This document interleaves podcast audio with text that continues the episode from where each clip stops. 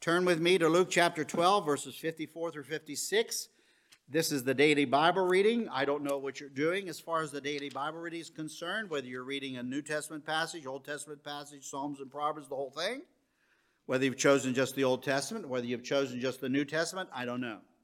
But we want to go through the Bible, and in the process, we want to see how the Lord can graciously move in our lives and in the lives of our families and in the lives of the church.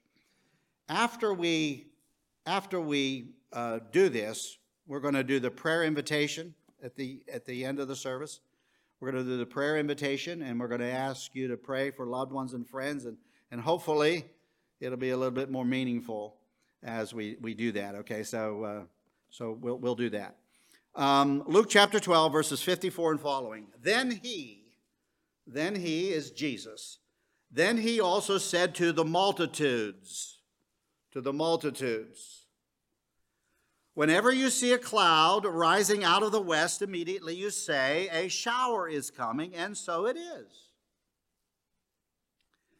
And when you see the south wind blow, you say, There will be hot weather, and there is. And you and I can relate to this because we look at the signs, the weather signs, and we know when a storm is coming. We know when it's going to get warm. I don't think we're nearly as uh, equipped to do this as Native Americans were and maybe still are. I don't know, but because we depend upon the guy in the weather station uh, to tell us what's coming. But uh, we discern the weather by looking at the signs and feeling what's going on. Some people will tell you, I know my I know that it's going to rain because I, my arthritis is acting up. And uh, those are things that we can do. Now, Jesus is talking to the multitudes, and I must say to you that it's a mixed multitude. If you want to know who the multitude is composed of, just go back to the beginning of chapter 12 and look at the fact that he first addresses his disciples. Then in verse 13, he addresses one from the crowd. Then he addresses all of them together. He go back, he goes back and addresses his disciples within that crowd in verse 22. Uh, Peter then talks to him personally, and then he addresses this multitude, which no doubt is made up of lots of people, some of them believers, some of them unbelievers, some of them Jewish, some of them Gentile. Some of them rich, some of them poor, some of them country folk, some of them city folk. And so Jesus is addressing quite a few people. Now, when he says to them in verse 54 and 55, when you see a cloud or you see the south wind blowing, you can tell certain things about that. He's done that before. He has done that before in, for instance, go back to Matthew chapter 16 for just a second, and you'll see a second example of that. Only this time he isn't using clouds, and he isn't using the south wind. In verse 2, when he is talking to Pharisees and Sadducees, a religious group who are trying to test him, he answers and says to them, in verse 2 When it is evening, you say, It will be fair weather, for the sky is red. And in the morning, it will be foul weather today, for the sky is red and threatening. You see that? Now, his response to those are going to be identical in this passage and also in the one that we're looking at. But I want you to notice what it says in chapter 16, verse 1. The Pharisees and the Sadducees came and tested him, asking him that he would show them a sign from heaven.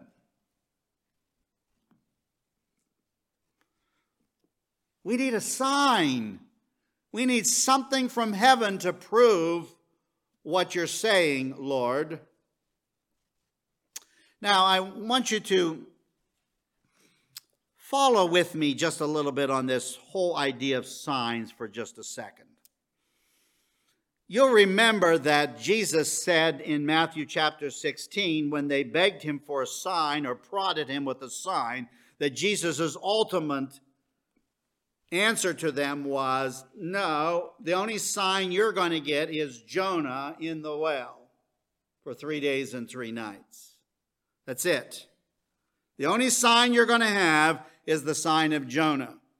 So if you want to understand what I'm saying, you're going to have to go back to the Old Testament. You're going to have to read the book of Job, and you're going to have to understand that it's linked, the information in that book is linked with my ministry, my life, my death, and my resurrection. That's the implication of that. So keep that in mind. But I want you to, I want, I, I want you to think about this sign thing for just a second. When Jesus was born, the angel said to Mary, or to the shepherds, shall I say, out in the fields watching their, their, their flocks by night, um, you're going to find this babe in the city of Bethlehem, and you'll know who this baby is because of why. He will be what? Wrapped in swaddling clothes and lying in a manger. You're not going to see him in a house. You're not going to see him in a hospital. You're going to see him in a stable, in a manger. And the angel said, This is your sign. The manger and the swaddling clothes is your sign. Now, I want you to go to chapter 11 of Luke. And uh, I'm trying to stay in Luke with this for the most part. But in chapter 11 of Luke, the Bible tells us that once again, the people want a sign.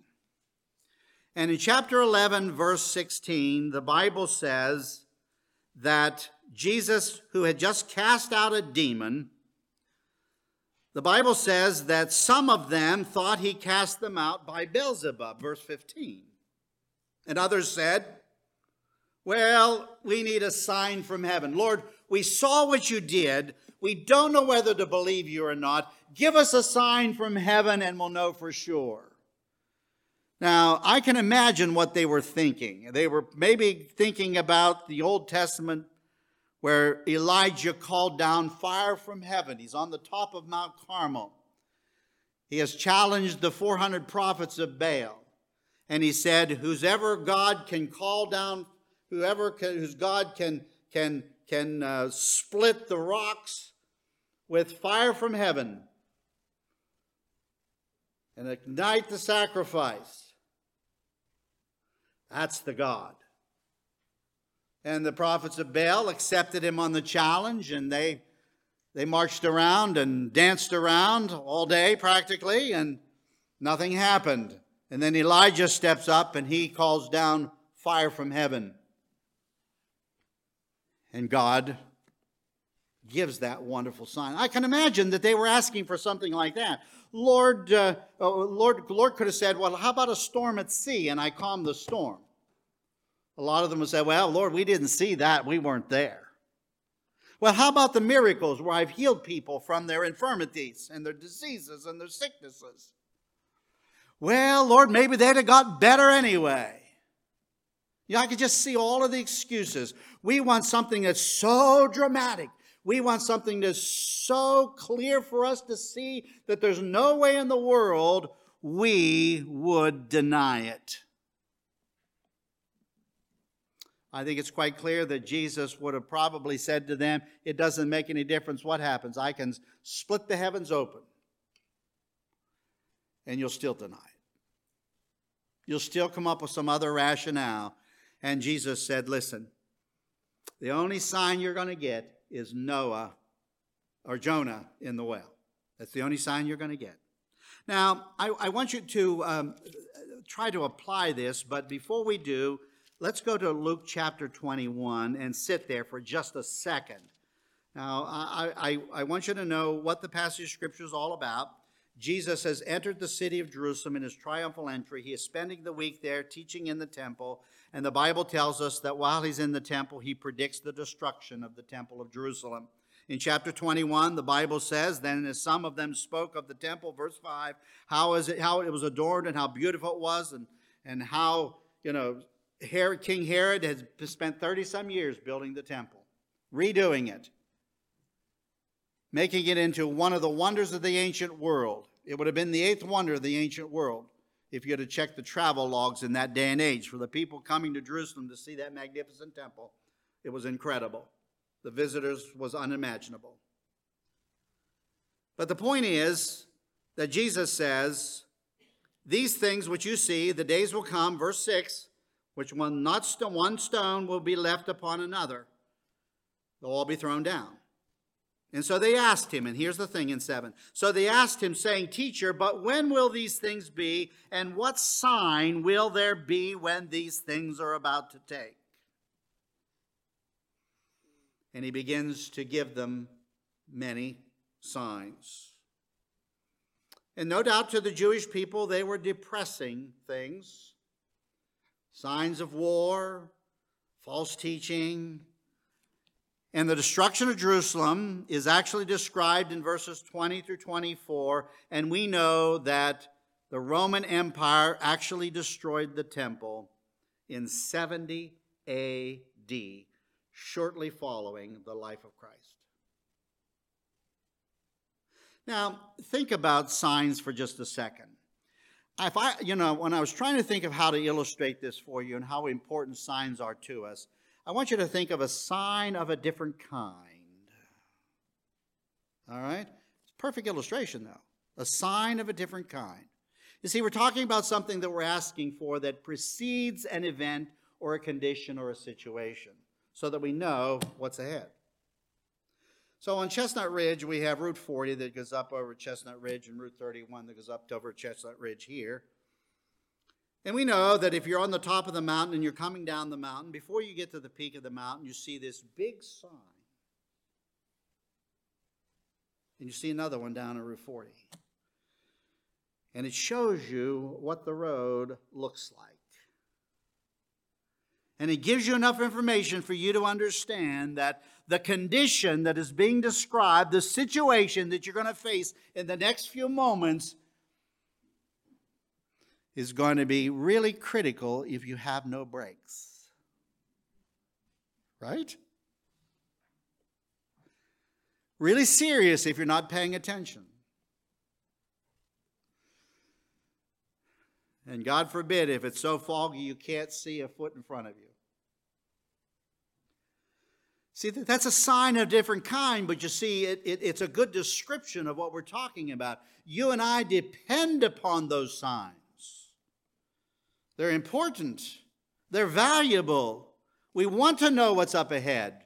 And the question I asked in the bulletin today was uh, can we, how, how good you are at figuring out what's going to happen, what's on the horizon. You see, but the interesting thing is that when Jesus said what he said in Luke chapter 22, in Luke chapter 12, so let's go back to that one. When Jesus said what he said to them, you know what was in their minds. And Jesus came back and said to them in verse 56 Hypocrites, you people pretending, pretending to be something that you're not, pretending to know things you don't know. You are hypocrites because you are okay when you want to discover what the weather is going to be like. Isn't that what he's saying there? You discern the face of the sky and the earth, but how is it that you do not discern this time? How is it that you can't figure out what's going to happen in the future? How come you can't figure out what's down the road? Now, there's a very simple application to this, you see. Number one, we study the weather to discern what's going to happen rain, shine, sunshine, whatever. But the application to this is really this we study the Bible to discern the times, the future. Where is history going? Where are nations going? Where is the world going? That's clearly what he's doing here, you see. How many times has he, has he been frustrated? No doubt more than what we have written for us in the scriptures, frustrated with those who claim to be religious leaders who don't know anything about the scriptures. Now, I don't mean that. I'm, I'm obviously they knew lots of facts and they knew lots of things that were described in the Bible, but they couldn't put it together to figure out what God's plan and purpose is down the road through history. They couldn't do it. Are you and I faithful? Are we able to do it? Listen, it doesn't happen unless we study the Bible. It doesn't happen unless we study Scripture. It doesn't happen unless we understand that God has a plan and purpose for this world. And it's not just left up to us to determine what we want to do and how we want the outcome of things to be. It's not that way. So when someone says to you, Oh, I, would, I wish the Lord would just come down into the heavens and give me a sign,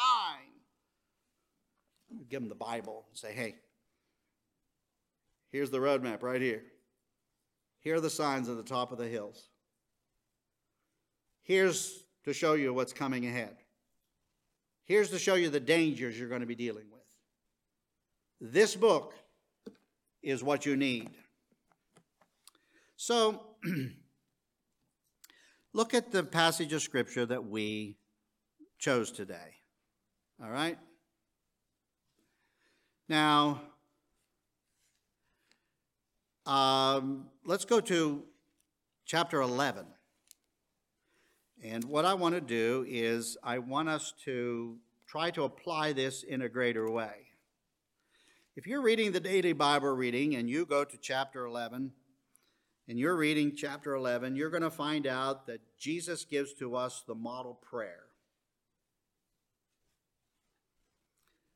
The disciples ask him to teach them to pray. And Jesus says to his disciples in chapter 11, verse 1, the Bible says, He asked them, and Jesus says to them, When you pray, say. Now, we can do this. Let's, let's all do this. If you can do it from memory, I'm reading from the New King James Version of the Bible. Let's read the prayer that Jesus gave as a model prayer to his disciples. Our Father, who art our Father in heaven, hallowed be your name. Your kingdom come, your will be done, on earth as it is in heaven. Give us this day our daily bread, and forgive us our sins, debts, or trespasses, doesn't matter. For we also forgive everyone who is indebted to us. And do not lead us into temptation, but deliver us from the evil one. And in the book of Matthew, for thine is the power, the kingdom, the power, and the glory forever. Amen. And the church has used that as a model prayer for thousands of years, since, since uh, Jesus gave it to us as a model prayer. And rightfully so. Now, in chapter 11, verses 5 through 8, then, Jesus adds to that. And he says to them in verse 5 which of you shall have a friend and go to him at midnight and say to him, Friend, lend me three loaves? For a friend of mine has come to me on his journey, and I have nothing to set before him. And the person in the house, who's all the lights are off now, and everybody's in bed, and he doesn't want to get up for anybody at that late hour, and he says to his friend, Go away, I'll get you what you need in the morning. And the guy says, I need it now. And he keeps knocking and he keeps knocking and he keeps knocking and he keeps knocking. And the Bible says that Jesus says, I say to you, though he will not rise and give to him because he is his friend, verse 8, yet because of his persistence, he will rise and give him as many as he needs. So Jesus gives us a model prayer. We build on that. And then he tells us that you, the add, you need to add the ingredients of persistence.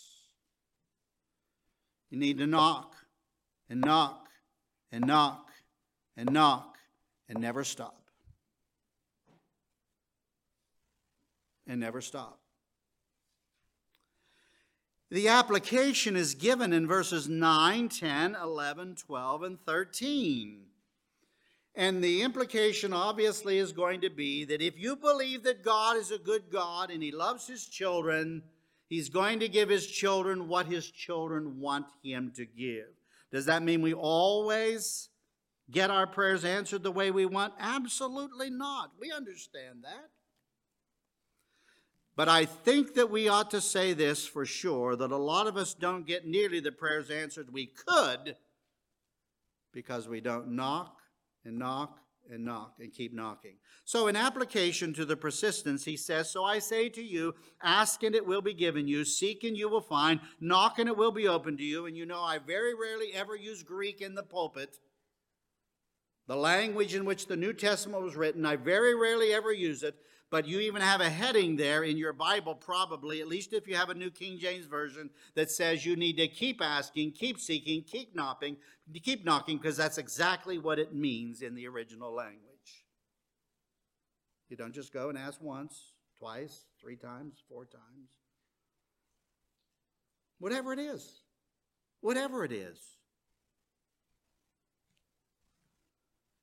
And in verse 10, he gives you that wonderful, wonderful promise that God is a prayer hearing and a prayer answering God. You need to come and you need to ask.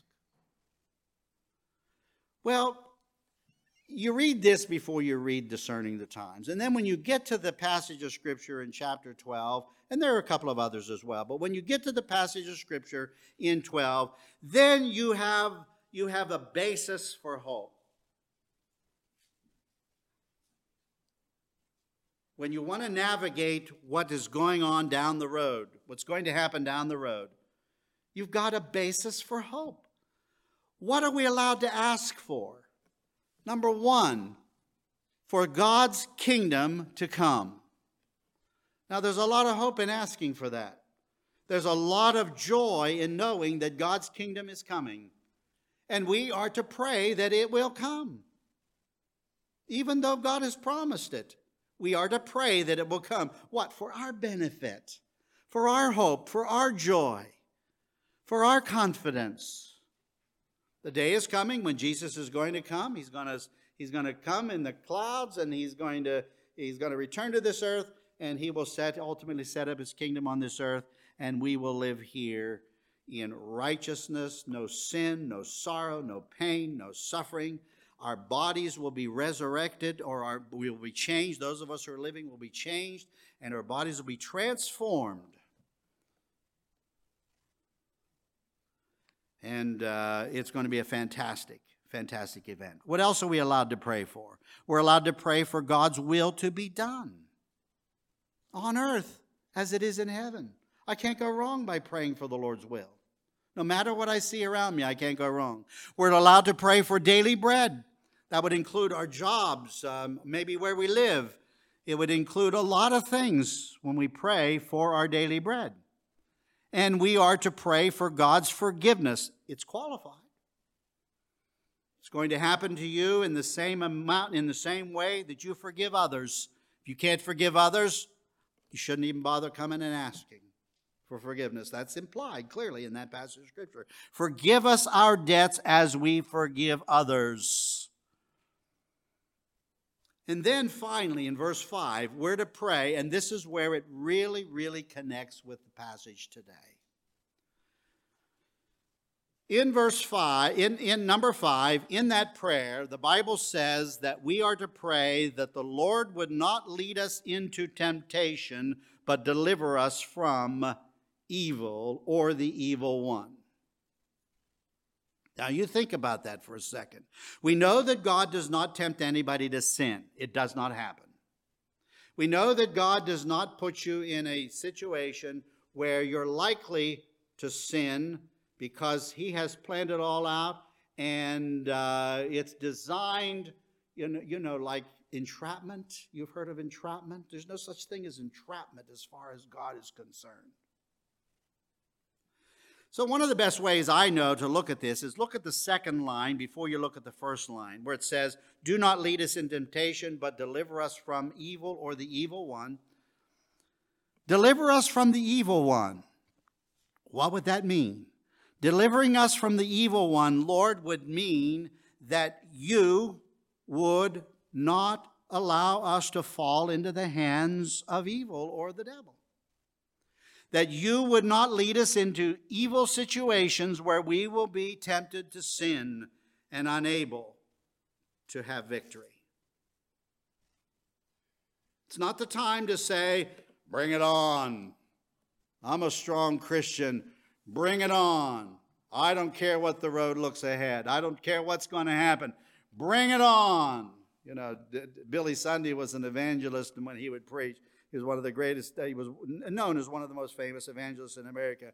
And he got so disgusted when he would preach, when he would, would, would, think about the devil, that he would uh, he'd pound the pulp, he would pound the floor and say, Devil, come up and get what you got coming to you.